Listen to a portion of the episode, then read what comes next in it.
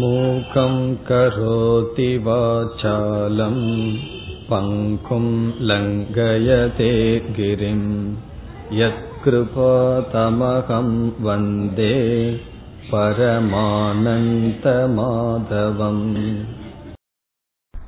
நேற்று பகவத்கீதை எப்படிப்பட்ட பலனை தருகின்றது என்றும் பகவத்கீதையினுடைய சாரம் கண்டென்ட் என்ன என்றும் பார்த்தோம்.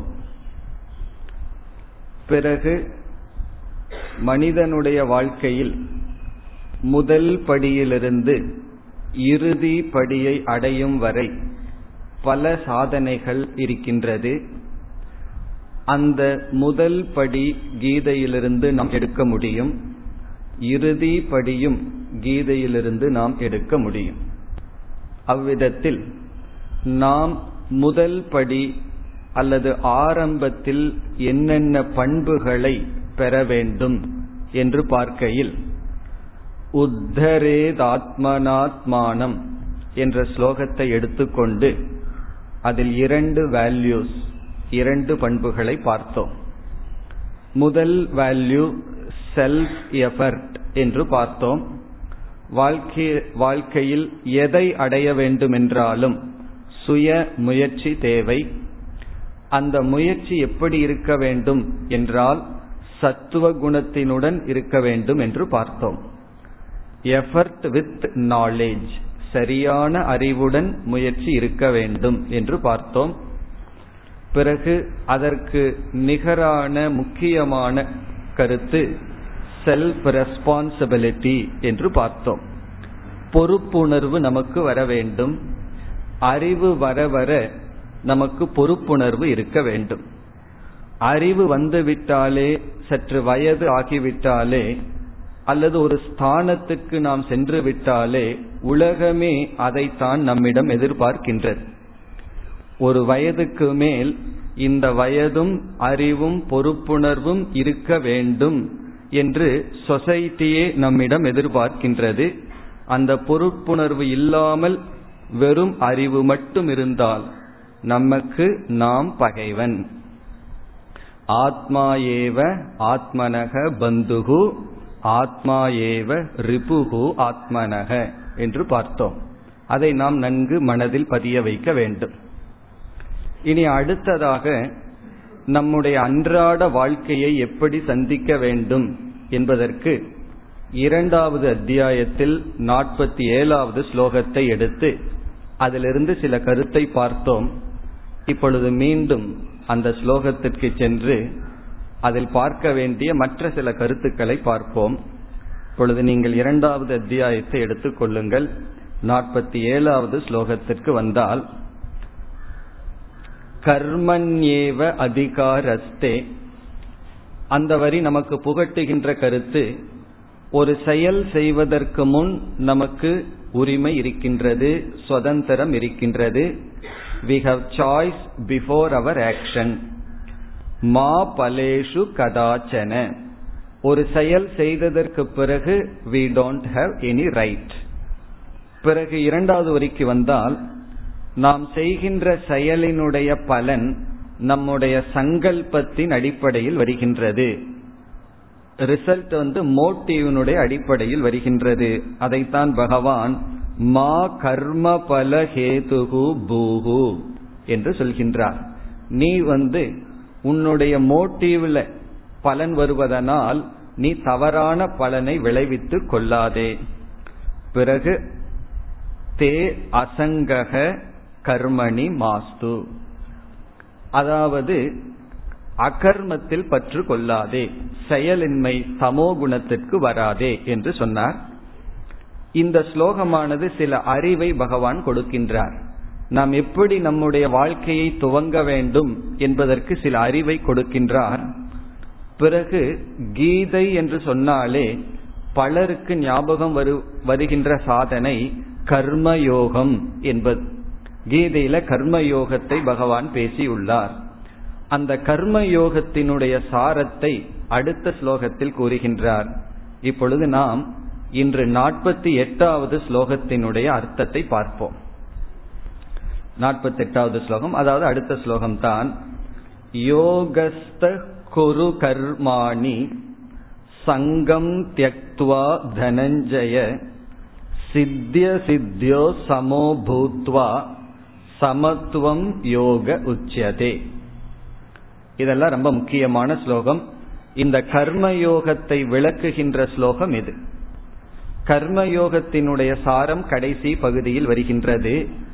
கர்மயோகம் என்றால் சமத்துவம் யோகக உச்சதே. யோகக என்றால் கர்மயோகம் என்பது சமத்துவம். சமத்துவம் என்றால் பேலன்சிங், எல்லாத்திலையும் சமமாக இருத்தல். அதனுடைய விளக்கத்தை தான் இப்பொழுது நாம் பார்க்க போகின்றோம். அதற்கு முன் இந்த ஸ்லோகத்தினுடைய அர்த்தத்தை பார்க்கலாம். யோகஸ்தக குரு கர்மாணி, யோகத்தில் இருந்து கர்மத்தை குரு, கர்மத்தை செய். குரு என்றால் து, நீ செய்ய வேண்டும். கர்மாணி என்றால் செயல்களை, உன் உடலிலிருந்து வருகின்ற அனைத்து செயல்களையும் நீ செய்ய வேண்டும். எப்படி செய்ய வேண்டும்? யோகஸ்தகசன், ஸ்தக என்றால் இருந்து, யோகஸ்தக என்றால் யோகத்தில் இருந்து. இந்த யோகம்ங்கிறதனுடைய அர்த்தத்தை பார்க்கலாம். பிறகு சங்கம் தியக்துவா, சங்கம் என்றால் பற்று, அட்டாச்மெண்ட். தியக்துவா என்றால் அட்டாச்மெண்ட் இல்லாமல். தனஞ்சய, ஹே அர்ஜுனா, பற்றை விடுத்து யோகத்தில் நிலைத்து செயல்களை செய்வாயாக. பிறகு இரண்டாவது வரியில் சித்திய அசித்தியோகோ சமோ பூத்வா. சித்தி என்றால் சக்சஸ், அசித்தி என்றால் ஃபெயிலியர். நம்ம இதை நேற்றே பார்த்திருக்கோம், சக்சஸ் அண்ட் ஃபெயிலியர். சக்சஸ்லயும் ஃபெயிலியரையும் எப்படிப்பட்ட ஆட்டிடியூட் இருக்க வேண்டும் அதை இங்கு கூறுகின்றார். வெற்றி தோல்விகளில் சமக பூத்வா, சமமாக இருந்து என்ன செய்ய வேண்டும்? கர்மத்தில் ஈடுபட வேண்டும். பிறகு மீண்டும் கர்மயோகத்தினுடைய சாரம் சமத்துவம் யோக உச்சதே. இப்ப இந்த ஸ்லோகம் வந்து மிக முக்கியமாக இருப்பதனால் இதனுடைய விளக்கத்தை இப்பொழுது பார்க்கலாம். யோகஸ்தக என்று பகவான் சொல்வதனுடைய சாரம், நாம் விதவிதமான செயல்களை செய்து கொண்டு இருக்கின்றோம். அந்த செயல்கள் எப்படிப்பட்ட ஆட்டிடியூட் மோட்டிவ்ல செய்கின்றோமோ அதன் அடிப்படையில் பலன் வரும். கர்மயோகம் என்பது ஒரு பர்டிகுலர் ஆக்ஷன் அல்ல, ஒரு குறிப்பிட்ட செயல் அல்ல. இப்ப கோயிலுக்கு செல்லுதல் என்றால் அது பர்டிகுலர் ஆக்ஷன். பூஜை அறையில போய் பகவானை வழிபடுதல் என்றால் அது குறிப்பிட்ட செயல். யாத்திரை செய்தல் என்றால் அது ஒரு குறிப்பிட்ட ஆக்ஷன். இப்ப கோவிலுக்கு செல்வதற்கோ அல்லது பூஜை செய்வதற்கோ அல்லது ஜபம் செய்வதற்கோ பாடல் பாடுவதற்கோ நமக்கு நேரம் இல்லை என்று சொன்னால் அது சரி. ஆனால் கர்மயோகம் செய்ய நேரம் இல்லை என்று சொல்ல முடியாது. காரணம், கர்மயோகம் என்பது ஒரு குறிப்பிட்ட செயல் அல்ல. நாம் செய்கின்ற அனைத்து செயல்களுக்குள் இருக்க வேண்டிய ப்ராப்பர் ஆட்டிடியூட், சரியான பாவனை.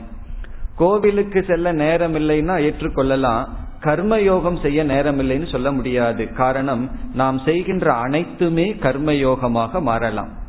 காலையில எழுந்திருந்து பல் துவக்குவது முதல் கொண்டு இரவு தூங்கும் வரை நாம் செய்கின்ற அனைத்தும் கர்மயோகம்தான். பல்லு விளக்குறதும் கூட பெரிய சோசியல் சர்வீஸ் தான். காரணம் என்ன? நம்ம முன்னாடி நாலு பேர் சந்தோஷமா இருக்கணும்னு சொன்னா அது ஒரு பயங்கர சர்வீஸ் தான். ஆகவே அதுவே கர்மயோகம் ஆகின்றது. அப்படி அன்றாட வாழ்க்கையில் நாம் செய்கின்ற எல்லா ஆக்டிவிட்டிஸும் கர்மயோகம். இப்ப இதைத்தான் என்ன சொல்வார்கள், ஒர்க் அண்ட் வர்ஷிப்னு ஒரு கான்செப்ட் இருக்கு. ஒர்க் அண்ட் வர்ஷிப்னு என்ன? I work and I worship. நான் வந்து என்னுடைய வேலையை செய்யறேன், பிறகு ஏதோ ஒரு நேரத்துல போய் பகவானுக்கு நமஸ்காரம் பண்ணிட்டு வந்தார். இப்ப சில பேரெல்லாம் அந்த ஒர்க் பண்ணும்போது எப்படி வேணுமாலும் ஒர்க் பண்ணுவார்கள், எந்த விதத்திலையும் பொருள்களை எடுத்துக் கொள்வார்கள், எப்படியாவது பணத்தை சம்பாதிப்பார்கள். பிறகு வந்து ஒரு பர்சன்டேஜ் பகவானுக்கு வச்சிருவார்கள். ஒரு பத்து பர்சன்ட் உனக்கு கொடுத்துறேன். என்னிடத்தில் ஒருவர் இப்படி சொன்னார், நான் முன்னெல்லாம் தவறான விதத்துல பணம் வாங்காம இருந்தேன், இப்ப முடியறதுல விலைவாசி எல்லாம் ஏறி போச்சு, கிடைக்கிறதுல ஒரு பத்து பர்சன்ட் பகவானுக்கு போட்டுறேன். இது என்னன்னா வர்ஷிப், ஒர்க் வேற வர்ஷிப் வேற. ஆனா கர்மயோகம் என்பது work is worship. Work is வர்ஷிப்னு சொன்னா என்னுடைய டியூட்டியே என்னுடைய கடமை ஆகின்றது அல்லது பூஜை ஆகின்றது. இப்ப நாம செய்கின்ற அனைத்து ஆக்டிவிட்டிஸும் பூஜை ஆகின்றது.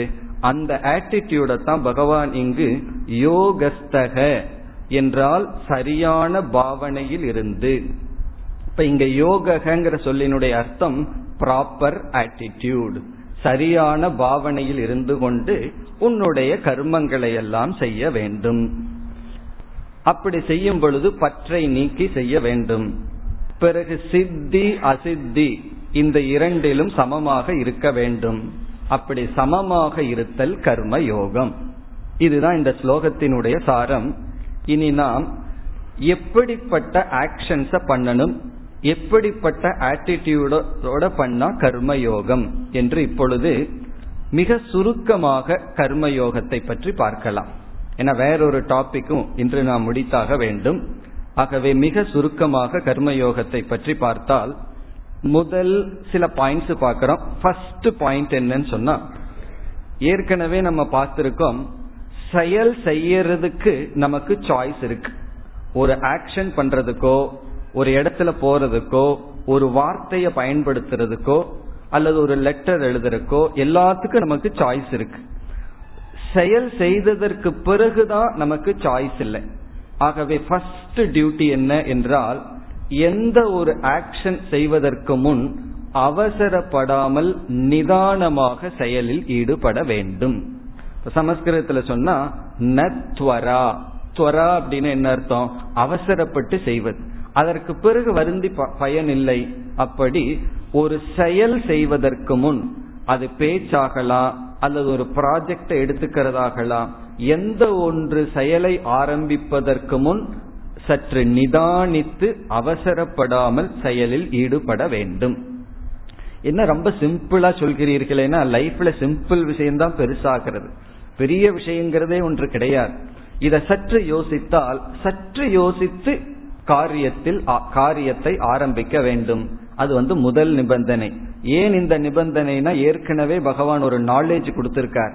என்ன நாலேஜ், உனக்கு வந்து செயல் செய்வதற்கு முன்னாடி you have full freedom but not after, செயல் செய்ததற்கு பிறகு உனக்கு ஃப்ரீடம் இல்லை.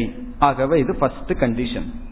பிறகு இரண்டாவது கண்டிஷன் வந்து செயலினுடைய விளைவு நம்முடைய மோட்டிவின் அடிப்படையில் பகவான் சொல்லியிருக்கார். ஆகவே ஒவ்வொரு ஆக்ஷனுக்கு முன்னாடியும் let us have good motive, நல்ல பாவனையுடன் செய்ய வேண்டும். நல்ல பாவனை என்றால் என்னன்னு பிறகு பார்ப்போம். நமக்கு நல்ல பாவனையுடன் அல்லது சரியான ஆட்டிடியூடுடன் செயலில் ஈடுபட வேண்டும். பிறகு மூன்றாவது பாயிண்ட் என்னன்னா, ஒவ்வொருவருக்கும் ஒவ்வொரு டியூட்டி இருக்கும். நம்ம எல்லா நமக்கு இருக்கிற எல்லா டியூட்டியையும் சமமாக செய்ய வேண்டும். சில டியூட்டி நமக்கு பிடிக்கும், சில டியூட்டி நமக்கு பிடிக்காது. இப்ப நம்ம வீட்டில் இருக்கோம், யாரோ கெஸ்ட் வந்திருக்காங்க, நம்ம பேரண்ட்ஸ் சொல்கிறார்கள் அந்த கெஸ்டினுடைய சில்ட்ரனை சினிமா கூட்டிட்டு போன்னு சொல்கிறார்கள், அல்லது வேற எங்காவது அழைத்து செல், பீச்சுக்கு கூட்டு போயிட்டு வான்னு சொல்கிறார்கள். அந்த டியூட்டி நமக்கு செய்யறதுக்கு ரொம்ப பிடிக்கும். ஆனா வீட்டில் இருக்கிற வயசான ஒருத்தரை, தாத்தாவையோ பாட்டியோ ஹாஸ்பிட்டலுக்கு கூட்டு போனா அந்த டியூட்டி நமக்கு பிடிக்குதா? இப்போ ஒரு டியூட்டி நமக்கு பிடிக்கின்றது, ஒரு டியூட்டி நமக்கு பிடிப்பதில்லை. அப்படி இல்லாமல் நமக்கு எது டியூட்டியா வருதோ, கடமைகளா வருதோ அதை முழுமையாக செய்ய வேண்டும். இப்ப நம்ம படிக்கும் பொழுது எவ்வளவோ சப்ஜெக்ட் இருக்கு, அஞ்சு சப்ஜெக்ட் இருக்குன்னா ஒரு சப்ஜெக்ட் தான் எனக்கு பிடிக்குது, அதையவே படிச்சுட்டு இருந்தா என்ன ஆகிறது? அந்த சப்ஜெக்ட்ல அதிகமா ஷைன் பண்ணலாம், பட் மற்ற எல்லா சப்ஜெக்டையும் சமமா படிக்கிறது தானே நம்முடைய டியூட்டி. அப்படி இந்த டியூட்டி என்பது டிஃபரெண்ட் ரோல் நமக்கு இருக்கு. ஒரு மகனா இருக்கிறது, பிறகு அவர்களுக்கு குழந்தை இருந்தா தந்தைங்கிற ரோல், பிறகு மாணவன்கிற ரோல், சகோதரன்கிற ரோல், இப்படி எவ்வளவோ ரோல் நமக்கு இருக்கு. அந்த ரோல் எல்லாத்தையும் சமமாக செய்ய வேண்டும். எனக்கு தெரிந்த ஒரு டீச்சர் அவர்களுடைய அனுபவத்தை அல்லது அவர்களுடைய வாழ்க்கையை என்னிடம் பகிர்ந்து கொண்டார்கள். அவங்க சொன்னது என்னன்னா, நான் வந்து ஆயிரக்கணக்கான மாணவ மாணவிகளை எல்லாம் உருவாக்கி இருக்கேன். So I was best teacher. ஆனா என்ன ஆயிடுது, என்னுடைய வீட்லயும் நான் டீச்சராகவே இருந்துட்டேன்.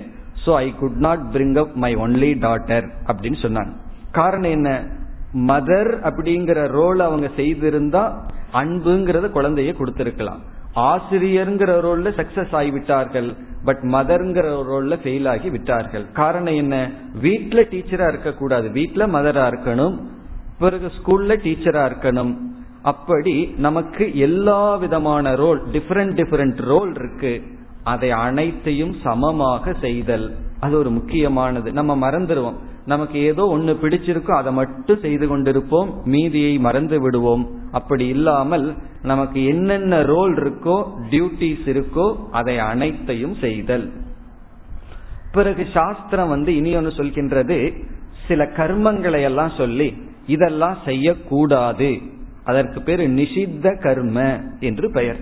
நிஷித்த கர்மம்னா செய்யக்கூடாத சில கர்மங்கள். அந்த நிஷித்த கர்மம்னா சுராம் ந பிபேத், மது அருந்தாதே, இப்படிப்பட்ட எத்தனையோ சில ரூல்ஸ் சொல்லி இருக்கு. அவைகளையெல்லாம் செய்யாமல் இருத்தல், இப்ப நிஷித்த கர்மத்தை மேற்கொள்ளாமல் இருத்தல், இதெல்லாம் நாம செய்வதுதான் கர்ம யோகம். பிறகு இறுதியாக செய்கின்ற விஷயத்தில் ஒரு முக்கியமான உபதேசம் நமக்கு கொடுக்கப்படுகின்றது. அது என்னவென்றால், காய வாக் மனசா ந ஹிம்சாம், அதாவது உடலின் மூலமாகவோ வாக்கு மூலமாகவோ மனதின் மூலமாகவோ யாருக்கும் ஹிம்சை செய்யக்கூடாது. இது வந்து சாஸ்திரம் மனிதர்களுக்கு கொடுக்கின்ற ஒரு ஸ்டாண்டர்ட் இன்ஸ்ட்ரக்ஷன். அதாவது உடல் ரீதியா இனியொருவத்திற்கு துயரத்தை கொடுக்காமல் இருத்தல். பிறகு வாக், நம்ம வந்து வாக்கை எதற்கு பயன்படுத்துகின்றோம்னா, இனி ஒருவரை ஹர்ட் பண்றதுக்கு ஒரு வெப்பனை பயன்படுத்தி கொண்டு இருக்கின்றோம். ஏன்னா அந்த உடல் ரீதியா ஒரு சின்ன வயசுல வேணா அடிச்சுக்குவோம், பெரிய வயதுல ஒருவர் எப்படி நம்ம துயரப்படுத்துகின்றோம், நம்ம கிட்ட இருக்கிற வெப்பன் வந்து வாக். அப்படி வாக்குலையும்.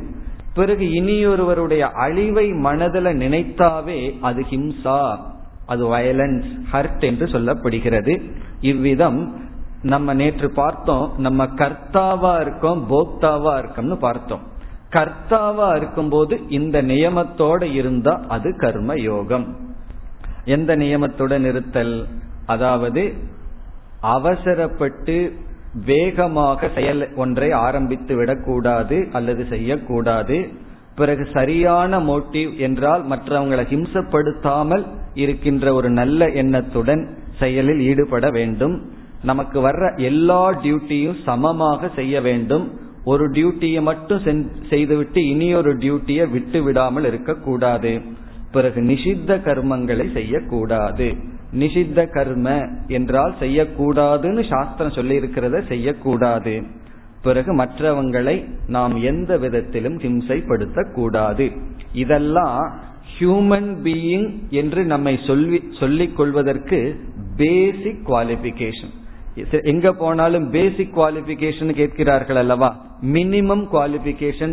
நம்ம வந்து மனிதன் சொல்லிக் கொள்வதற்கு இதெல்லாம் தான்.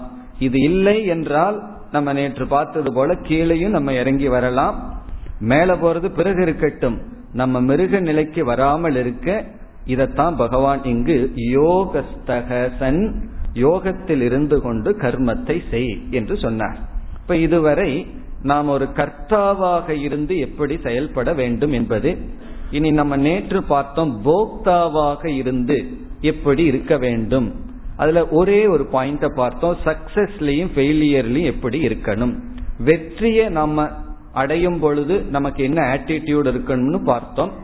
இனி தோல்வியை அடையும் பொழுது என்ன ஆட்டிடியூட் இருக்கணும்னு பார்த்தோம். பிறகு அதை மீண்டும் ஞாபகப்படுத்த வேண்டாம், ஏன்னா உங்களுக்கெல்லாம் ஞாபகத்தில் இருக்கும். இனி அடுத்த பாயிண்ட்டுக்கு வர்றோம், போக்தாவாக இருக்கும் பொழுது எப்படி இருக்க வேண்டும். நெக்ஸ்ட் பாயிண்ட் அதுதான் இங்கு சொல்லப்படுகிறது, சமத்துவம் யோக உச்சதே, சமமாக இருத்தல், அதுதான் கர்மயோகம். அதுதான் கர்மயோகத்தினுடைய சாரம் அல்லது போக்தாவாக இருக்க வேண்டிய நியதி. இனி சமத்துவம் என்றால் என்ன? சமத்துவம் என்றால் பேலன்சிங் என்று சொல்லப்படுகிறது. எல்லாவற்றிலும் அளவுடன் இருத்தல். இந்த அளவுக்கு மீறினால் உங்களுக்கே தெரியும் என்ன ப்ராவர்ப், அளவுக்கு மீறினால் அமிர்தமும் நஞ்சுன்னு சொல்றோம். அதாவது உணவிற்கு, இந்த உணவு எவ்வளவு சாப்பிடணுமோ அவ்வளவு சாப்பிட்டா நல்லது, அளவுக்கு மீறினால் அதே உணவு ஜீரணிக்காமல் விஷமாக மாறி விடுகின்றது. அப்படி சமமாக இருத்தல், அதுதான் கர்மயோகம். நம்முடைய வாழ்க்கையே எது பேலன்ஸ்னு தெரியாம ஸ்ட்ரகிள் பண்ணிட்டு இருக்கோம். எல்லாத்துலயும் ஒரு பேலன்ஸ் அடைஞ்சிட்டோம்னு சொன்னா நம்ம வாழ்க்கையை செம்மைப்படுத்தி விட்டோம் என்று ஆகின்றது. இப்ப எது எதுல சமமாக இருக்க வேண்டும்? இங்கு பகவான் வந்து வெற்றி தோல்வியில் சமமாக இருக்க வேண்டும் சொல்றார். சித்தி அசித்தியில நீ வந்து சமமாக இருக்க வேண்டும் சொன்னார். அதுல என்னென்ன ஆட்டிடியூட் இருக்க வேண்டும்னு நம்ம பார்த்தோம். இப்போ பேலன்சிங் அப்படிங்கிறதுக்கு ஒருவர் வந்து ஒரு லட்சணம் சொல்றார், என்னவென்றால் disciplining the discipline is balancing அப்படின்னு சொல்றார். Disciplining the discipline is balancing. அதாவது நம்ம சில டிசிப்ளினோட இருக்கணும்னு விரும்புவோம், அந்த டிசிப்ளினையே டிசிப்ளின் பண்றதுதான் பேலன்சிங். இப்ப சில பேர் வந்து விரதம் இருக்குன்னு ஆரம்பிப்பார்கள், எதுல போய் முடிவார்கள் தெரியுமோ, அல்சர்ல போய் நிற்கும். விரதம் இருக்கிறன்னு ஆரம்பிச்சு பிறகு பேச மாட்டேன்னு ஆரம்பிச்சு எதுல போய் நிற்கும் தெரியுமோ, பேப்பர்ல எழுதி கொண்டு இருப்பார்கள். இப்படி எத்தனையோ சில டிசிப்ளின் ஆரம்பிக்கிறோம், அந்த டிசிப்ளினையே நாம் ஒரு இன்டிசிப்ளினா பின்பற்றி கொண்டு இருக்கின்றோம். அப்படி இல்லாமல் எல்லாவற்றிலும் பேலன்ஸா இருக்கிறது தான் கர்மயோகம். அதுல ரொம்ப கிராஸ் லெவல் எடுத்துட்டோம்னா ஆகாரம் என்று சொல்லப்படுகிறது. ஆறாவது அத்தியாயத்திலையும் பகவான் தியானம் ஒருவர் செய்து சக்சஸ் ஆகணும்னா எல்லாத்திலையும் பேலன்ஸா இருக்கணும்னு சொல்றார். அதுல ஃபர்ஸ்ட் பகவான் சொல்றது ஆகாரம். ஆகாரம்னு என்ன? நம்முடைய ஃபுட்டு, எடுத்துக்கிற உணவு வந்து பேலன்ஸா இருக்கணும். இப்ப மார்னிங் பிரேக்ஃபாஸ்ட் உங்களால எவ்வளவு சாப்பிட முடியுமோ அதை விட மூணு மடங்கு சாப்பிட்டு இருந்தா இப்ப என்ன வந்துட்டு இருக்கும்? தூக்கம் தான் வந்துட்டு இருக்கும். அப்படி ஆகாரத்துல பேலன்ஸா இருக்கணும், அது உடலுக்கு நல்லது. அது வந்து முதல் நியமம், ஆகாரத்துல பேலன்ஸா இருக்கு. அதற்கு பிறகு வந்து பகவான் சொல்வது விகாரம் என்று சொல்றார். விகாரம் சொன்னா என்டர்டெயின்மெண்ட் அல்லது வந்து பொழுதுபோக்கு. இப்ப நம்ம வந்து படிக்கிறோம் அல்லது எத்தனையோ டியூட்டியில் இருக்கோம், மைண்ட் வந்து கொஞ்சம் டென்ஷன் ஆயிருக்கும். அப்ப நம்ம ரிலாக்ஸ் பண்ண வேண்டியது இருக்கு. இப்ப ரிலாக்ஸ் பண்றதுக்காக என்ன செய்வோம்? யாரோடையாவது விளையாடுவோம். இப்பதான் அந்த டிவின்னு ஒண்ணு இருக்கு, அது முன்னாடி கொஞ்ச நேரம் உட்கார்ந்துட்டு இருப்போம், கொஞ்சம் ரிலாக்ஸ் ஆகும். இதெல்லாம் தான் விகாரம் என்று சொல்வது, என்டர்டெயின்மெண்ட். இது வந்து அப்சல்யூட்லி நெசசரி, கண்டிப்பா நமக்கு தேவை. ஆனா எல்லா நேரத்திலையும் விகாரத்தில் இருந்துட்டு பிறகு கொஞ்ச நேரம் டியூட்டி பண்ணி இப்ப மாறி இருக்கு. அப்படி அதிக நேரம் என்டர்டெயின்மெண்ட்லயே இருந்தோம் அப்படின்னாலும் அது நமக்கு நல்லதல்ல. அப்போ எந்த அளவுக்கு நம்ம காலத்தை வந்து ஓய்வுக்கு பயன்படுத்தணும், அதுல பேலன்ஸ் ஆகணும். அதுக்காக ஓய்வு எடுக்காமையே இருக்கக்கூடாது. நம்மள ஒரு மெஷின் அல்ல, கம்ப்யூட்டருக்கு கூட கொஞ்ச நேரம் ஓய்வு தேவைப்படுது. அப்படி அதே போல நம்முடைய மைண்டுக்கும் ஓய்வு தேவை, அந்த விகாரம். பிறகு அடுத்தது வந்து ரிலேஷன்ஷிப். ரிலேஷன்ஷிப்லயும் பேலன்ஸா இருக்கணும். எல்லோருடனும் ஒரு அளவாகத்தான் நம்ம வந்து ரிலேஷன்ஷிப் வச்சுக்கணும். சில பேர் பார்த்தாங்கன்னா ரெண்டு பேர் சேர்ந்த உடனே ரொம்ப க்ளோஸா இருப்பார்கள். பிறகு என்ன ஆகும்னா அதற்கு பிறகு கொஞ்ச நாளைக்கு பிறகு மூஞ்சியுமே பார்க்க மாட்டார்கள். அந்த ரிலேஷன்ஷிப் எனிமிட்டி ஆயிரும். அப்படி நம்ம ரிலேட் பண்றதுலயும் ஒரு பேலன்ஸ் இருக்கணும். குறிப்பா படிக்கிற காலத்துல அதிகமா ஃப்ரெண்ட்ஷிப்பை சேர்த்திட்டு எப்பொழுது பார்த்தாலும், இப்ப பேரண்ட்ஸ் சொல்ற ஒரே கம்ப்ளைண்ட் என்னன்னா, என்னுடைய பையனோ பொண்ணோ டெலிபோன் எடுத்தா வைக்கிறதுக்கு மினிமம் டூ ஹவர்ஸ் ஆகுது. இதுதான் கம்ப்ளைண்ட். காரணம் என்னன்னா ஜாலியா ஃப்ரெண்ட்ஸோட பேசிட்டே இருக்கோம். அப்படி பேசும் பொழுது காலம், டைம் இஸ் கோல்டுங்கிறோம். அது வந்து தெரியாத உதாரணம், டைமுக்கு டைம் தான் example. Once we lose time we can't get back. அதனால அந்த டைம் ரொம்ப முக்கியம். இந்த ரிலேஷன்ஷிப் ஃப்ரெண்ட்ஷிப்ல நம்ம டைமை ரொம்ப இழந்துடுறோம். அதனால ரொம்ப கேர்ஃபுல்லா இருக்கணும்னு அர்த்தம். கொஞ்ச நாளைக்கு முன்னாடி ஒரு அட்வர்டைஸ்மெண்ட் பார்த்தேன். அதுல ஒரு ரெண்டு ஸ்டேட்மெண்ட் எழுதியிருந்தது. ஆனா அதை படிச்ச உடனே மூணாவது ஸ்டேட்மெண்ட்டை நான் சேர்த்திக்க விரும்பினேன். அந்த ரெண்டு ஸ்டேட்மெண்ட் என்னன்னு முதல்ல சொல்லி தேர்டு ஸ்டேட்மெண்ட் என்னன்னு பிறகு சொல்றேன். அங்கிருந்த first statement, love begins with hello. Love begins with hello, ஏதோ ஒரு பிலிமுக்கு வந்த அட்வர்டைஸ்மெண்ட் போல இருக்கு. அதாவது ஒருவருக்கு ஒருவர் உள்ள அன்பு வந்து ஹலோன்னு சொல்லி ஆரம்பிக்குது. இட்ஸ் அ குட், நல்ல ஸ்டேட்மெண்ட் தான். ஸோ செகண்ட் ஸ்டேட்மெண்ட் அந்த அட்வர்டைஸ்மெண்ட்ல இருந்தது என்னன்னு சொன்னா, get ready to say hello.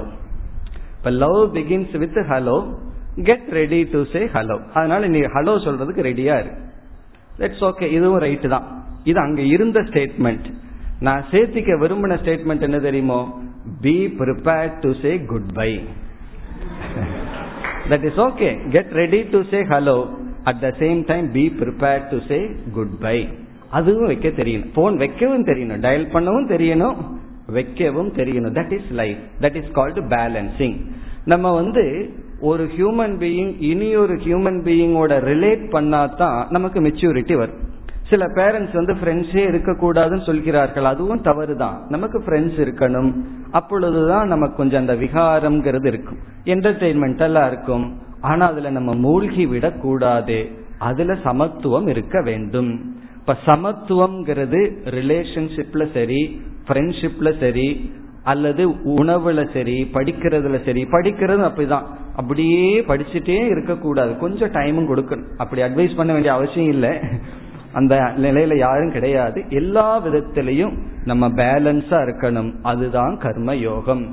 இந்த பேலன்ஸை கண்டுபிடிச்சு நம்ம லைஃபையே ஒரு பேலன்ஸா வச்சிட்டோம்னா அதுதான் கர்ம யோகம். இதுதான் கர்ம யோகத்தினுடைய சாரம். இப்ப ரொம்ப பேர் கர்ம யோகம்னா என்னமோ ஒன்று கீதையில் இருக்குன்னு நினைக்கிறார்கள். அப்படி அல்ல, நம்மளுடைய அன்றாட வாழ்க்கையில இருக்க வேண்டிய ஆட்டிடியூட், பிறகு எல்லாத்திலையும் பேலன்ஸா மிதமாக இருக்க இருப்பது. இந்த மிதவாதம்னு சொல்றமே, இப்ப வேற வாதம் தான் நமக்கு தெரிஞ்சிட்டு இருக்கு. எல்லாத்திலையும் மிதம், மிதம்னா அளவாக இருத்தல். இந்த எது அளவாக இருத்தல்ங்கிறது கொஞ்சம் ஆளுக்கால் வேறுபடும். ஒருவருக்கு வந்து ஒரு இருபது இட்லி சாப்பிட்டா தான் அளவு, இனி ஒருவருக்கு நாலு, அது கொஞ்சம் மாறுபடும். அதை நம்ம தான் கண்டுபிடிக்கணும். இப்படி எல்லாத்திலையும் பேலன்ஸா இருக்கிறது கர்ம யோகம். இப்ப இதோட கர்ம யோகத்தினுடைய விஷயத்தை முடிச்சிட்டு இனி நம்ம வேறொரு ஸ்லோகத்துக்கு செல்லலாம். அடுத்தது நம்ம தேர்ந்தெடுத்த ஸ்லோகம் வந்து பதினாறாவது அத்தியாயம் இருபத்தி ஓராவது ஸ்லோகம். அதை எடுத்துக்கொள்ளுங்கள். Sixteenth chapter twenty first verse. இப்ப இந்த ஸ்லோகத்துல பகவான் என்ன சொல்றார்? இப்ப நம்ம ஒரு ஊருக்கு போகணும்னா ரூட் கேட்போம் அல்லவா? இந்த ஊருக்கு வர்றதுக்கு வாட் இஸ் த ரூட்னு கேட்போம். இங்க பகவான் வந்து ஒரு ஊருக்கு போறதுக்கு ரூட் சொல்லி கொடுக்கிறார். எதற்குனா அந்த ஊருக்கு போறதுக்கு அல்ல, அந்த ஊருக்கு போகாம இருக்கிறதுக்கு ஒரு ரூட் சொல்லி கொடுக்கிறார். என்ன சொல்கின்றார்? படிச்சாவே உங்களுக்கு புரிஞ்சிடும். பகவான் ஒரு ரூட் போட்டு கொடுக்கிறார். திரிவிதம் நரகஸ்யேதம் துவாரம் நாசனமாத்மனக காம க்ரோதஸ்ததா லோபக தஸ்மாத் ஏதத் த்ரயம் த்யஜேத். இப்ப இந்த ஸ்லோகத்தை தான் இப்பொழுது நம்ம பார்க்கலாம். இப்ப கர்ம யோகத்தினுடைய செகண்ட் ஃபேஸ். கர்மயோகத்தினுடைய முதல் பகுதி என்னன்னா, நம்முடைய ஆக்ஷன்ஸ், நம்மளுடைய செயல்கள் எல்லாம் பேலன்ஸா இருக்கணும். பிறகு நம்ம வச்சிருக்கிற ரிலேஷன்ஷிப், ஃபுட், இதெல்லாம் கொஞ்சம் பேலன்ஸ் ஆகணுங்கிறது. பிறகு செகண்ட் பார்ட் என்ன அப்படின்னா, நம்ம மைண்ட்ல நம்ம விரும்பாமலேயே சில குவாலிட்டிஸ் எல்லாம் வந்துடும். சிலதெல்லாம் நம்ம கஷ்டப்பட்டு சில வேல்யூஸை எல்லாம் நம்ம வந்து அடைகின்றோம், சிலதெல்லாம் முயற்சி இல்லாமல் வந்துவிடும். இப்போ உதாரணமா நம்ம வந்து ஒரு பூமியில நெல்லோ மற்றதையோ விதைக்கிறோம். எதற்காக ஒரு ஒரு கிராப்பை போடுறோம் அப்படின்னா அதற்காகத்தான் போடுறோம். பிறகு அதை வளர்க்கிறதுக்கு தான் முயற்சி பண்றோம். நாம முயற்சி இல்லாமல் என்ன வளர்க்கிறது தெரியுமோ? அந்த கிராப்போட இந்த வீக்ஸ்ன்னு சொல்லி இந்த களைகள் எல்லாம், முள் செடிகள் எல்லாம் முயற்சி இல்லாமல் வளரும். அதுக்காக நம்ம தண்ணி விட்டு அதை நம்ம வளர்க்கல, ஆனா முயற்சி இல்லாமல் வளரும். அதை என்ன பண்ணணும்னா முயற்சியுடன் நீக்க வேண்டும். இப்ப முயற்சி இல்லாமல், எந்த எஃபர்ட் இல்லாமல் சில குவாலிட்டிஸ் எல்லாம் நமக்கு வந்துடும். It is all by birth, நம்ம இடத்துல வந்துடும். பிறகு வந்து அதை முயற்சியுடன் நீக்க வேண்டும். அப்படி நமக்குள் இருக்கின்ற சில பலகீனங்கள், சில குணங்கள், சில கேரக்டர் நேச்சுரலாவே வந்திருக்கு. அதை நீக்க வேண்டும். அதை நீக்காமல் அதை வைத்து கொண்டிருந்தால் அதுதான் இங்க ஒரு இடத்தை சொல்லி பகவான் அதற்கான பாதைன்னு சொல்றார். ஆகவே கேரக்டர் மாடிபிகேஷன், நம்ம வந்து கேரக்டரை மாத்துறது தான் கர்மயோகத்தினுடைய அல்லது லைஃபினுடைய நெக்ஸ்ட் பிரின்சிபிள். இப்போ அதுல வந்து எத்தனையோ நல்ல குணங்களை அடையிறது ஒரு ஆஸ்பெக்ட், சிலதையெல்லாம் நீக்குதல் அப்படிங்கறது அனதர் ஆஸ்பெக்ட். இதை வந்து சாஸ்திரத்துல என்ன சொல்வார்கள், இப்ப நம்மளுடைய லைஃப்லயே நம்ம மார்னிங் எந்திரிச்சு பாத் எடுக்கிறோம், உடலில் இருக்கிற வியர்வை இந்த ஸ்வெட்டிங் இதையெல்லாம் நீக்கிறோம், அது ஒரு ஆஸ்பெக்ட். அதற்கு பிறகு என்ன செய்யறோம் தெரியுமோ, சிலதையெல்லாம் பவுடர் எல்லாம் நம்ம போட்டு பூசிக்கிறோம். இப்ப சிலதை ஆட் பண்றோம், சிலதை நம்ம நீக்கிறோம். அதே போல மைண்ட்லயும் அப்படி செய்யணும். மைண்டுக்குள்ள சில குவாலிட்டியை சேர்த்திக்கணும், உள்ள இருக்கிற சில குவாலிட்டியை நீக்கணும். இப்ப எதை நீக்க வேண்டும் என்று ஒரு கோர் ஸ்லோகமா இந்த இடத்துல பகவான் சொல்லி இருக்கின்றார். நம்ம இந்த ஸ்லோகத்தை பார்த்துட்டு பிறகு விளக்கத்திற்கு வரலாம். என்ன சொல்கின்றார், திரிவிதம் நரகஸ்ய இதம் துவாரம். நரகஸ்ய நரகத்துக்கு செல்வதற்கு, நரகம்னா உங்களுக்கு தெரியும் சொர்க்கத்துக்கு ஆப்போசிட், நரகத்துக்கு செல்வதற்கு துவாரம், துவாரம் என்றால் கேட். நரகத்திற்கு செல்வதற்கு கேட் வந்து திரிவிதம், இந்த மூணு வாயில் இருக்கான், மூணு கேட் இருக்கான். உங்களுக்கு யாருக்காவது நரகத்துக்கு போகணும்னு ஆசையா இருந்தால் மூணு கேட் இருக்குன்னு பகவான் சொல்லி கொடுக்கிறார். உங்க இஷ்டம், எந்த கேட்ல வேணாலும் போய்க்கலாம். மூணு கேட் இருக்கு, அந்த மூணு கேட்டை நான் உங்களுக்கு சொல்லி கொடுக்கிறேன், அது வழியா you can easily enter into நரகம் அப்படின்னு சொல்றார். திரிவிதம் நரகஸ்ய இதம் துவாரம். இது எதுக்கு பகவான் சொல்லி கொடுக்கிறார், நரகத்துக்கு போறதுக்கல்ல. அப்படி ஏதாவது போயிட்டு இருந்தோம்னா அந்த கேட் இருந்தோம்னா திரும்பி ஓடுவதற்காக சொல்லி கொடுக்கிறார். இது வந்து நரகத்துக்கு போறதுக்கு பகவான் சொல்லி கொடுக்கல, நரகத்துக்கு போகாம இருக்கிறதுக்கு சொல்லி கொடுக்கின்றார். நரகத்துக்கு மூன்று வாயில். அது மட்டுமல்ல, ஆத்மநக நாசம். இனி நரகம்னா என்ன என்றால், ஏதோ ஒரு லோகத்துல இறந்ததற்கு பிறகு எங்கேயோ செல்வது என்று ஒரு கான்செப்ட் இருக்கு. ஆனா இங்க பகவான் சொல்ற கான்செப்ட் வந்து தன்னை அழிவுபடுத்தி கொள்வதுதான் நரகம். ஆத்மநக நாசனம் என்றால் நம்மையே அழிச்சுக்கிறது தான், நம்மையே துயரப்படுத்தி கொள்வதுதான், அதுதான் நரகம். நரகம்ங்கிறது நமக்கு நாம் பகைவனாக இருத்தல். பிறகு அது என்ன என்று சொல்லி பிறகு அந்த துவாரத்துக்கு போகாம இருக்க என்ன பண்ணணும் சொல்றார். இங்கு மூன்று என்ன, காமக குரோதக ததா லோபக. காமக என்றால் ஆசை, குரோதக என்றால் கோபம், லோபக என்றால் லோபம், ஸ்டின்சி, அதாவது யாருக்கும் பகிர்ந்து கொள்ளாமல் தானே அனுபவிக்கணுங்கிற புத்தி. ஆப்போசிட் ஆஃப் தானம், தானத்துக்கு ஆப்போசிட்டா இருக்கு, ஷேரிங்க்கு ஆப்போசிட்டா இருக்கிறது லோபக. அதனால் என்ன செய்யணும், தஸ்மாத் தேர்ஃபோர் ஏதத் த்ரயம் த்யஜேத், you give up all this three, இந்த மூன்றையும் விட்டு விடு. இந்த மூன்றையும் நீ விட்டு விட்டால் நீ நரகத்துக்கு ஆன துவாரத்திலிருந்து விடுதலை அடைகின்றாய். இப்ப இதை நம்ம எந்த ஆஸ்பெக்ட்ல பார்க்கணும், நெகட்டிவ் ஆஸ்பெக்ட்ல பார்க்கிறோம். இந்த மூன்றை நம்ம இடத்திலிருந்து களைய வேண்டும். இந்த ஃபுல் பகவத்கீதையை பார்த்தோம்னா பல இடங்கள்ல பகவான் பண்புகளை சொல்லிக் கொண்டு இருக்கின்றார்.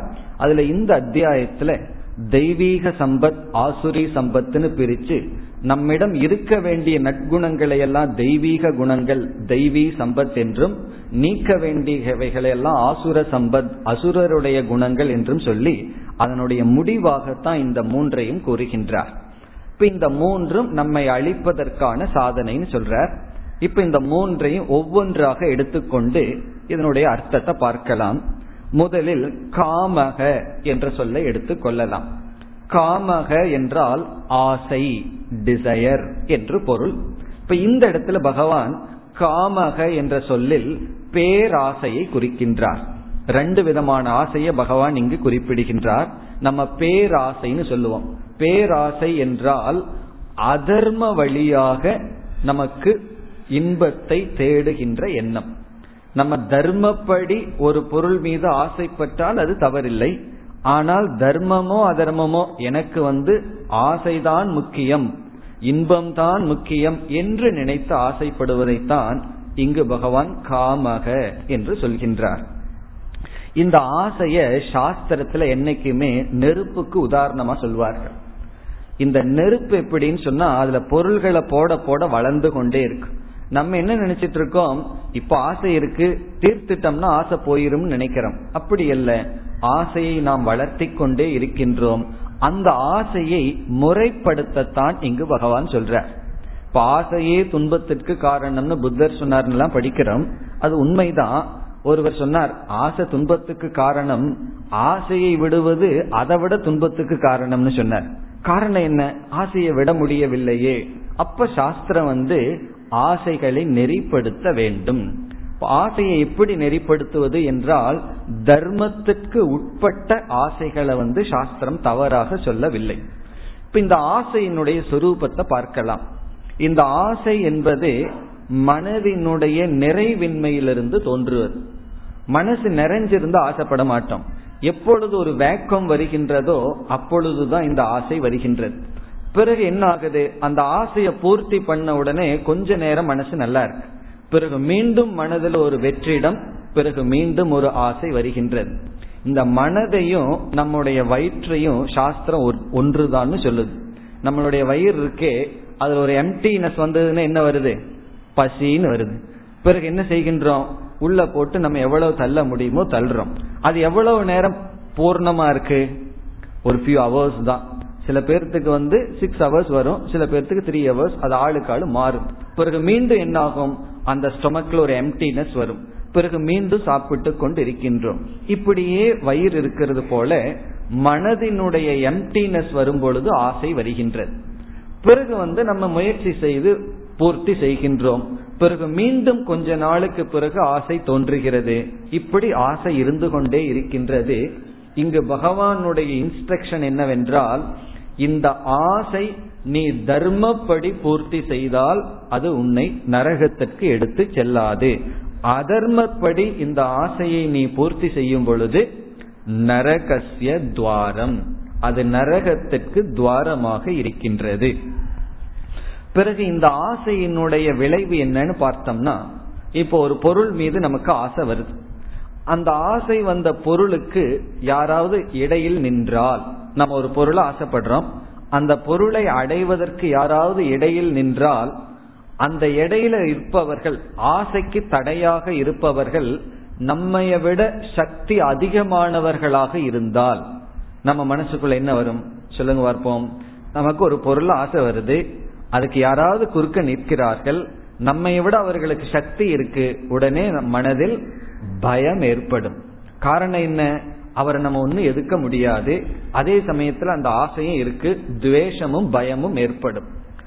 பிறகு ஆசைக்கு குறுக்க நிற்பவர்கள் நம்மை விட பலம் கம்மியாக இருப்பவர்களாக இருந்தால் நமக்கு வருவது வந்து குரோதம். அது அடுத்தது சொல்றார் பகவான். குரோதம்னா கோபம் தான் நமக்கு வரும். எப்பொழுது நமக்கு கோபம் வரும்னா, யார் நம்முடைய ஆசைக்கு தடையா இருக்கிறார்களோ அவர்கள் மீது குரோதம்.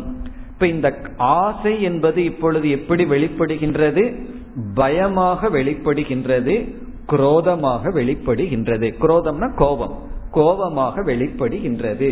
இப்ப இருக்கிறது ஆசைதான். ஒரு பொருள் மீது ஆசைப்படுறோம், அதற்கு இடையில இருப்பவர்கள் வந்து பலகீனனாக இருந்தா கோபம், பலசாலிகளாக இருந்தால் நமக்கு வந்து பயம் வருகின்றது.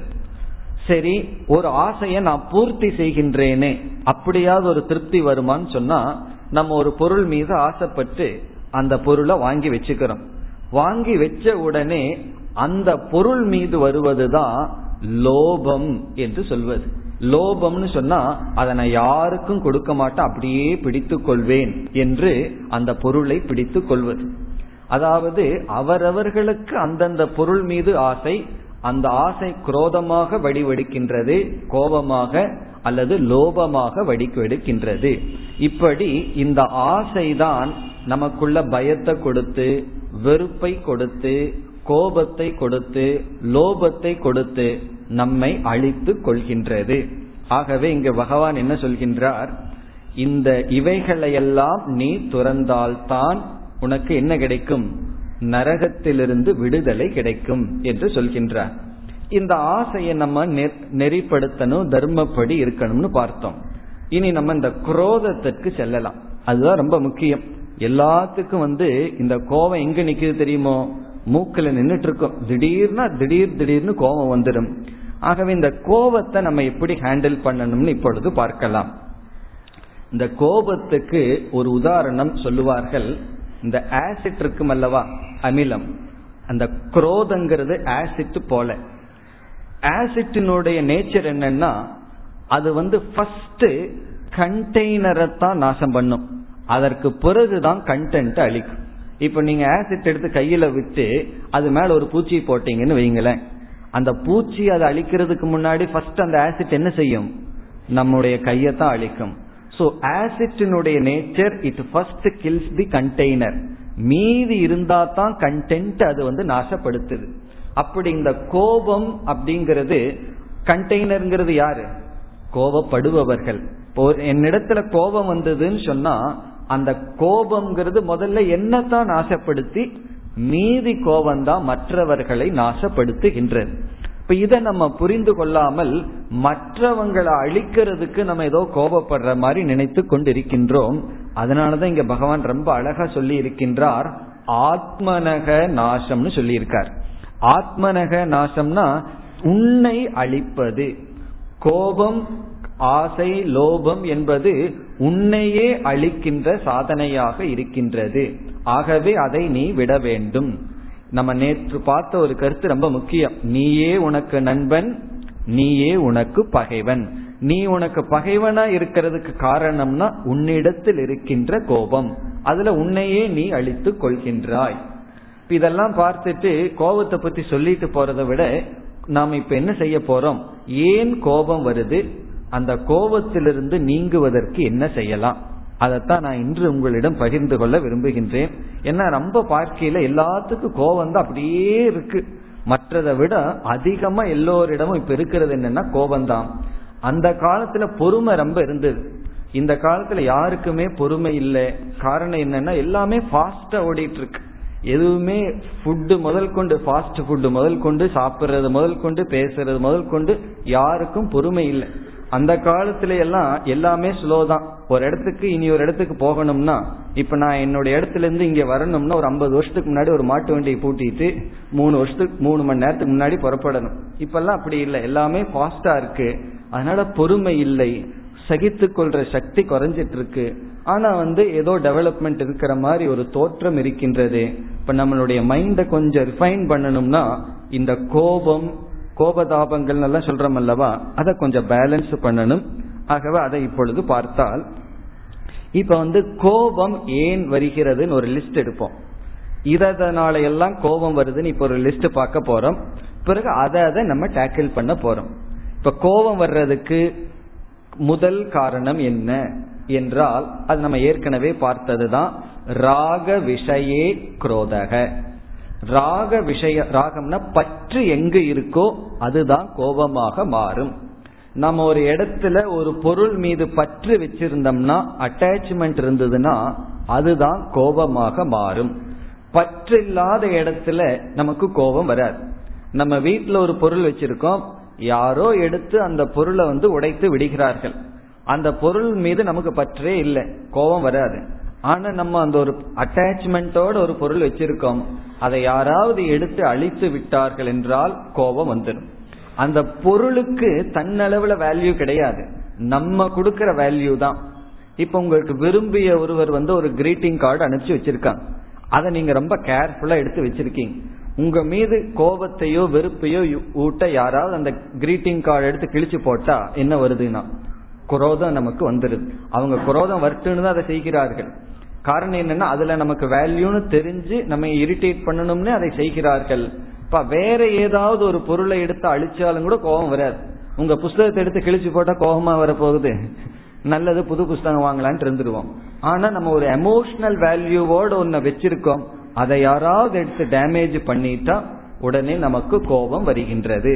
அப்ப கோபத்தினுடைய மூலம் என்னன்னா, எந்த ஆப்ஜெக்ட்ல நம்ம எமோஷனல் வேல்யூ வச்சிருக்கிறோமோ அந்த ஆப்ஜெக்ட் வந்து நமக்கு நாசம் அடையும் பொழுதோ அதற்கு ஒரு டேமேஜ் வரும் பொழுதுதான் கோபம் வருகின்றது.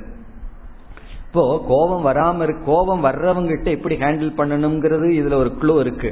இப்ப பெற்றோருக்கெல்லாம் குழந்தைகள் மீதுதான் கோபம் வருது, சரியா படிக்கல கோபம் வருகின்றது. காரணம் என்ன, அவர்களுக்கு தான் அந்த குழந்தைகள் மீது அட்டாச்மெண்ட் இருக்கு. இப்ப நம்ம சரியா படிக்கலைன்னா பக்கத்து வீட்டு இருக்கிற ஆளுகளுக்கு கோபம் வராது, அவர் சந்தோஷமா பார்த்துட்டு இருப்பார், சாட்சியா பாப்பார், நீ படிச்ச படிக்கல, அப்படித்தான். அதே போல ஒரு ஆசிரியர் வந்து கிளாஸ் எடுக்கும் பொழுது மற்ற பேப்பரை திருத்தும் பொழுது அவங்க வந்து ஒரு சங்கடம் இல்லாமல் திருத்துவார்கள். அதே இது தன்னுடைய பையன் பேப்பர் வந்ததுன்னு சொன்னா ஒரு டீச்சர் சொன்னார்கள், நான் மற்ற பேப்பர் எடுத்து திருத்தும் போது ரொம்ப சந்தோஷமா திருத்துறேன், ஆனா என்னுடைய மகளுடைய பேப்பர் வரும்போது என்னுடைய கை நடுங்க ஆரம்பிச்சிடுதுன்னு சொன்னார். காரணம் என்ன? அங்க வந்து சப்ஜெக்டிவிட்டி வந்தாச்சு, இது என்னுடைய குழந்தை நல்லா எழுதி இருக்கணும்னு சொல்லி. அப்படி எங்க ஒரு அட்டாச்மெண்ட் இருக்கோ அங்குதான் பயம் வருகின்றது, குரோதம் நமக்கு வருகின்றது. இப்ப குரோதத்தினுடைய கோபத்தினுடைய முதல் ஸ்தானம் அட்டாச்மெண்ட். அப்ப என்ன பண்ணணும்னா அந்த பற்ற கொஞ்சம் குறைக்க குறைக்க பேலன்ஸ் வர வர, ஓகே இந்த பொருளை நான் நேசிக்கிறேன் அவ்வளவுதான் என்று பேலன்ஸ் ஆக ஆக நமக்கு வந்து இந்த கோபம் குறையும், குறைய வேண்டும். இனி அடுத்தது வந்து எக்ஸ்பெக்டேஷன் என்று சொல்லப்படுகிறது. எக்ஸ்பெக்டேஷன்னா எதிர்பார்ப்பு. இப்போ நமக்குள்ள என்ன எதிர்பார்ப்பு இருக்குதுன்னா, இவர் இவர்கள் இப்படித்தான் பிஹேவ் பண்ணணும்னு நமக்கு எதிர்பார்ப்பு வந்து விட்டது. இதெல்லாம் காமனா இருக்கிறது, ஆனா நம்மளால கண்டுபிடிக்க முடியாத விஷயங்கள். அவரவர்கள் எப்படி பிஹேவ் பண்ணணுங்கிறது யாருடைய கையில் இருக்கு? அது அவர்களுடைய கையில் இருக்கு. ஆனா நம்ம அதை முடிவு பண்றோம், நீ இப்படித்தான் பேசணும், இப்படித்தான் இருக்கணும்னு. This expectation. இந்த எக்ஸ்பெக்டேஷன் மாறும் பொழுது கோபம் வந்துடும். நம்மளே காலத்துக்கு காலம் எக்ஸ்பெக்டேஷனை மாத்திக்குவோம். இப்போ ஒருவர் இருந்தார், ஒரு சுவாமிஜி ஒருவர் ஒரு வீட்டுல போய் இருந்து அந்த ஊர்ல லெக்சர் பண்ணிட்டு வருவார். அந்த பேரண்ட்ஸ் வந்து அந்த பையனை வந்து சாமிஜியிடம் அறிமுகப்படுத்தி என்ன சொன்னார்கள், இவனுக்கு இந்த ஃப்ரெண்ட்ஸ் சரியில்லை, இந்த ட்ரிங்க்ஸ் இந்த மாதிரி எல்லாம் ஹேபிட்டுக்கு போயிட்டான், எப்படியாவது திருத்துங்கள் அப்படின்னு சொன்னார். இந்த சாமிஜி வந்து நல்லா படித்தவர், ஆகவே அவன் இடத்துல எப்படி டீல் பண்ணணுமோ டீல் பண்ணி கொஞ்ச நாள் என்ன ஆயிடுது, அவன் வந்து இந்த சாமிஜியிட ரொம்ப பற்றுடையவனாக மாறி நல்லா திருந்திட்டான். பேரண்ட்ஸுக்கு சாமிஜி இடத்துல ரொம்ப சந்தோஷம். காரணம் என்ன? தன்னுடைய எக்ஸ்பெக்டேஷன் வந்து அங்கு பூர்த்தி ஆனது. பிறகு என்ன ஆச்சு, அந்த பையனுக்கு சாமிஜி மேல அதிக பிரியம் வந்து கிளாஸ் நோட்ஸ் எடுக்கிறது, கீதா கிளாஸ் கேட்கறது அதிகமா போக ஆரம்பிச்ச உடனே அந்த பேரண்ட்ஸுக்கு சாமிஜி மேல கோபம் வந்துடுது. காரணம் என்ன? நான் என் பையனை கொஞ்சம் திருத்த சொன்ன, நீங்க எதுக்கு ரொம்ப திருத்திட்டீங்கன்னு சொல்லி. ஏதோ அவன் வந்து கொஞ்சம் தப்பு பண்ணிட்டு இருந்தான், அதை திருத்த சொன்னா நீங்க என்ன பண்ணிட்டீங்க, உங்களோடய இழுத்துட்டீங்களே என்று அவர்களுக்கு குரோதம் வந்துடுது. காரணம் என்ன? அவங்க எக்ஸ்பெக்டேஷன் என்னன்னா, இவன் வந்து ரொம்ப தப்பானவனா போயிடக்கூடாது, அதே சமயத்துல ரொம்ப நல்லவனா இருந்துடக்கூடாது, அது ஒரு டேஞ்சர், வீட்டை விட்டு போயிடுவானே, அப்படி ஒரு பயம். பிறகு அந்த சாமிஜியிடம் அவர்கள் கொடுத்த விண்ணப்பம் என்னன்னா, கொஞ்சம் என் பையனை திருத்துங்கன்னு சொல்லி. அதனுடைய அர்த்தம் என்னன்னா, உங்க பக்கத்துல விடாதீர்கள். காரணம் இதெல்லாம் நம்மளுடைய இமேஜினேஷன், இவன் இப்படி இருக்கா, இப்படி இருக்க கூடாது. இந்த எக்ஸ்பெக்டேஷன் தான் யார் மீதும், சில சமயம் பகவான் மீது நமக்கு கோபம் வந்துடும், உனக்கு கண்ணு இருக்கா காது இல்லையான்னு திட்ட ஆரம்பிச்சிடறோம் அல்லவா. அப்படி இந்த எக்ஸ்பெக்டேஷன் குரோதத்துக்கு காரணம். அடுத்தது ரொம்ப முக்கியமானது கோபத்துக்கு காரணம் அக்ஷமக என்று சொல்வது. அக்ஷமக, க்ஷமக க்ஷமாங்கிறதுக்கு ரெண்டு அர்த்தம் இருக்கு. ஒன்று வந்து பொறுமையின்மை, பொறுத்து கொள்ளாத தன்மை, பேஷன்ஸ் இல்லாம இருத்தல். நம்ம பல சமயம் கோபப்படுறதுக்கு காரணம் இந்த பொறுமைங்கிறத பழகாததனால. இப்ப இன்னைக்கு நம்ம இடத்துல இருக்கிற இந்த லேக்கிங் வந்து பொறுமை இல்லதான். ஏன்னா நமக்கு ஆப்ஜெக்ட்ஸ் வந்து மாறிக்கொண்டே இருக்கு, ரொம்ப ஃபாஸ்டா போயிட்டு இருக்கோம், பொறுமை இல்லை. இப்ப டெலிவிஷன்ல வந்து ஒரு சீரியல் பார்த்துட்டு இருக்கோம், இடையில ஒரு ரெண்டு நிமிஷம் அட்வர்டைஸ்மெண்ட் வருது, அதை நமக்கு பொறுமையா பார்க்க மாட்டோம், உடனே வேற சேனலுக்கு போயிட்டு வந்துடணும். காரணம் என்ன? அதுக்கும் கூட நமக்கு பொறுமை இல்லை. அப்படி இந்த பொறுமை இல்லாததுனாலதான் நம்ம அதிகமா கோபத்தில் ஆழ்கின்றோம். இப்ப பொறுமை வர்றதுக்கு என்ன பண்ணணும்னா, அதுக்கு என்ன செய்யற, சைக்கிள் ஓட்டுறதுக்கு என்ன பண்ணணும், சைக்கிள் ஓட்டி பழகணும்னா என்ன பண்ணணும்னா, சைக்கிள் ஓட்டி தான் சைக்கிள் ஓட்டி பழகணும். எப்படி நடந்து பழகிறதுனா, நடந்து நடந்து பழகிறது. ஸ்விம் பண்ணி எப்படி பழகிறதுனா, நாலு முறை உள்ள விழுந்து தண்ணியை குடிச்சு தான் ஸ்விம் பண்ணி பழகிறது. பொறுமையா எப்படி இருந்து பழகிறதுனா, பொறுமையா இருந்துதான், பொறுமையா இருந்து பழகுதல். அதுக்குத்தான் நம்ம வந்து பிரார்த்தனை பண்ணி பழகிறது, கொஞ்ச நேரம் பகவானுடைய நாமத்தை ஜபம் பண்றது. அப்படி ஜபம் பண்ணா நமக்கு நல்ல பொறுமை கிடைக்கும். நமக்கு இன்டெலிஜென்ட் வளர்ந்து விட்டது, ஆனா பேஷண்ட் வளரவில்லை. இந்த காலத்து குழந்தைகளுக்கெல்லாம் அதிக அறிவு இருக்கு, ஆனா பொறுமை இல்லை. அந்த பொறுமையின்மை நம்மளுடைய குரோதத்திற்கு காரணம். இப்பெல்லாம் நம்ம காரணம் டயக்னோஸ் பண்ணிட்டு இருக்கோம். டாக்டர் கிட்ட போனா இந்த ப்ராப்ளத்துக்கு இது எது காரணம் டயக்னோஸ் பண்றாரு அல்லவா, அப்படி குரோதத்துக்கான டயக்னோசிஸ் இப்பொழுது நடந்து கொண்டு இருக்கின்றது. அடுத்தது வந்து இந்த க்ஷமகங்கிறதுல இனி ஒரு கருத்து என்னவென்றால், மன்னிப்பு இன்மை, மற்றவங்களை மன்னிக்காத தன்மை, ஃபர்கிவ்னஸ், இதுவும் ரொம்ப முக்கியமான ஒரு வேல்யூ. அதாவது யாராவது நம்ம இடத்துல ஒரு தப்பு செய்து விட்டால் அவங்கள மன்னிக்காத குணம்தான் குரோதம், டென்ஷன், வெறுப்பு, இவைகளுக்கெல்லாம் காரணம். இப்ப நம்ம வந்து ஒரு தப்பு செய்யறோம்னு வச்சுக்கோமே, அந்த தப்பு செய்யறோம் அப்படின்னா நம்ம என்ன அவங்ககிட்ட எதிர்பார்க்கிறோம், ஏதோ தெரியாம பண்ணிட்டேன் அதுக்கு மன்னிக்க வேண்டியது தானேன்னு நம்மையே மற்றவங்க மன்னிக்க வேண்டும் எதிர்பார்க்கிறோம்.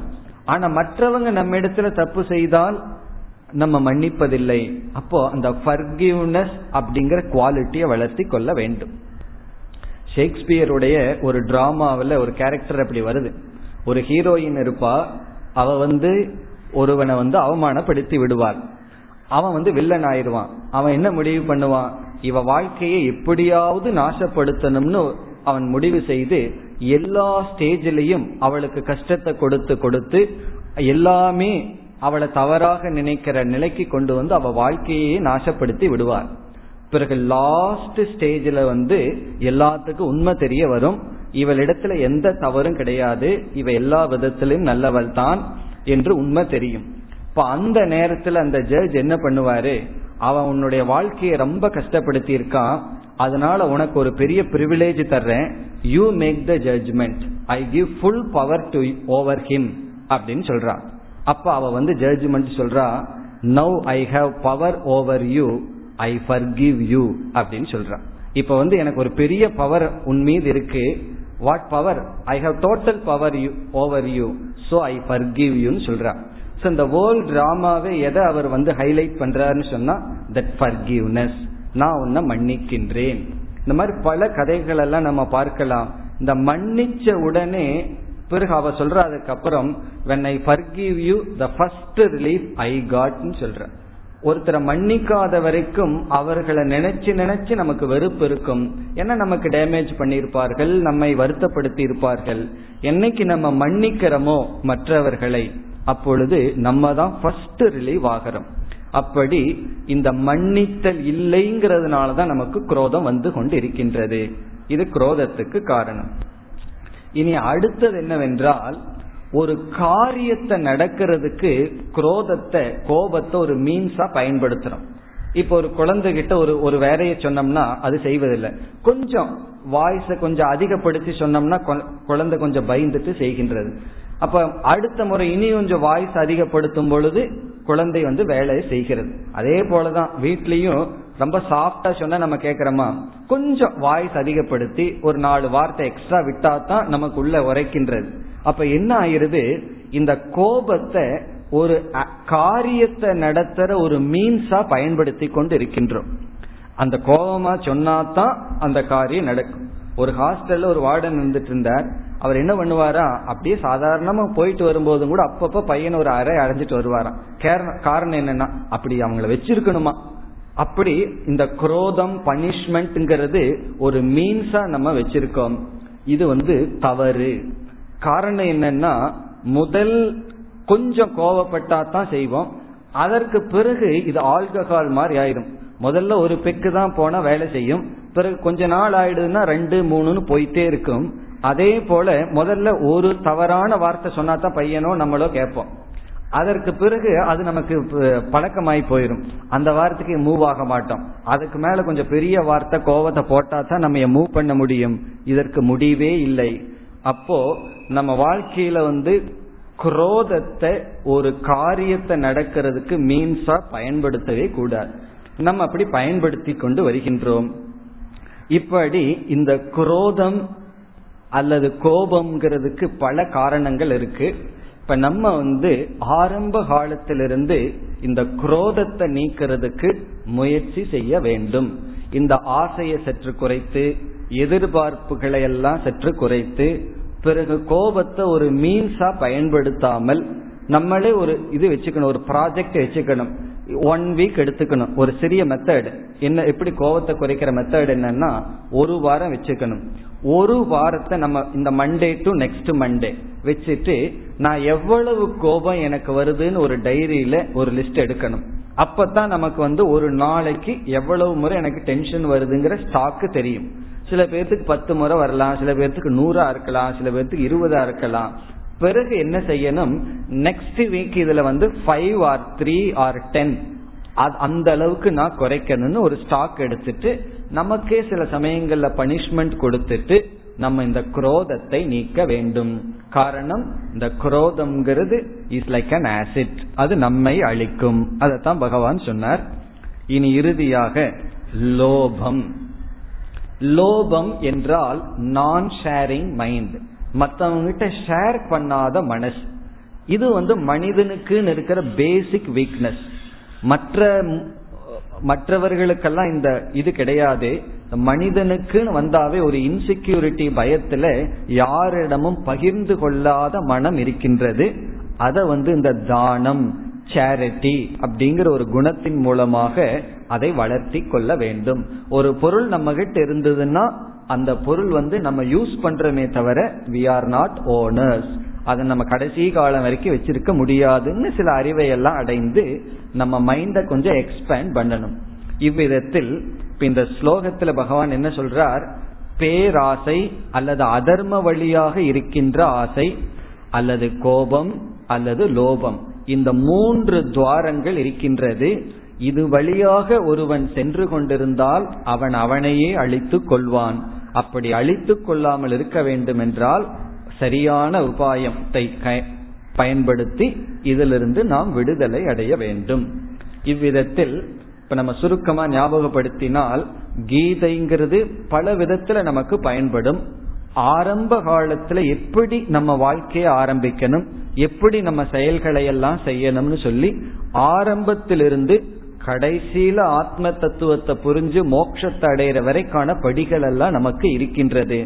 அதனால நீங்க இந்த சில அத்தியாயங்களை நம்ம வந்து பாராயணம் செய்து இந்த வேல்யூ போர்ஷன் பதினாறாவது அத்தியாயம், பிறகு பதிமூணாவது அத்தியாயத்துல ஒரு இருபது வேல்யூ பகவான் சொல்லி இருக்கின்றார். அதாவது ஆறாவது ஏழாவது ஸ்லோகத்தில் ஆரம்பிச்சு ஒரு டுவெண்ட்டி வேல்யூஸ் சொல்லி இருக்கின்றார். சிக்ஸ்டீன் செவன்டீன் சாப்டர்ல வேல்யூஸ் இருக்கு, எயிட்டீன்த் சாப்டர்லயும் வேல்யூஸ் எல்லாம் இருக்கு. அவைகளையெல்லாம் இந்த ஸ்டேஜில் நம்ம படிச்சு பிறகு புஸ்தகங்களையெல்லாம் நம்ம படிச்சு இந்த கீதையினுடைய விளக்க உரைகளை எல்லாம் நம்ம படிச்சு நம்ம என்ன செய்யணும், நம்ம வாழ்க்கைய சக்சஸ்ஃபுல்லா ஆரம்பிச்சு சக்சஸ் ஃபெயிலியர்லயும் என்ன ஆட்டிடியூட் இருக்கணுமோ அந்த ஆட்டிடியூடோட இருந்து உங்களுடைய அனைவருடைய வாழ்க்கையையும் மிக ஆனந்தமாக வைத்திருங்கள் என்பதுடன் இந்த வகுப்பை நாம் நிறைவு செய்யலாம். ஓம் பூர்ணமத பூர்ணமிதம் பூர்ணாத் பூர்ணமுதச்யதே பூர்ணஸ்ய பூர்ணமாதாய பூர்ணமேவாவசிஷ்யதே. ஓம்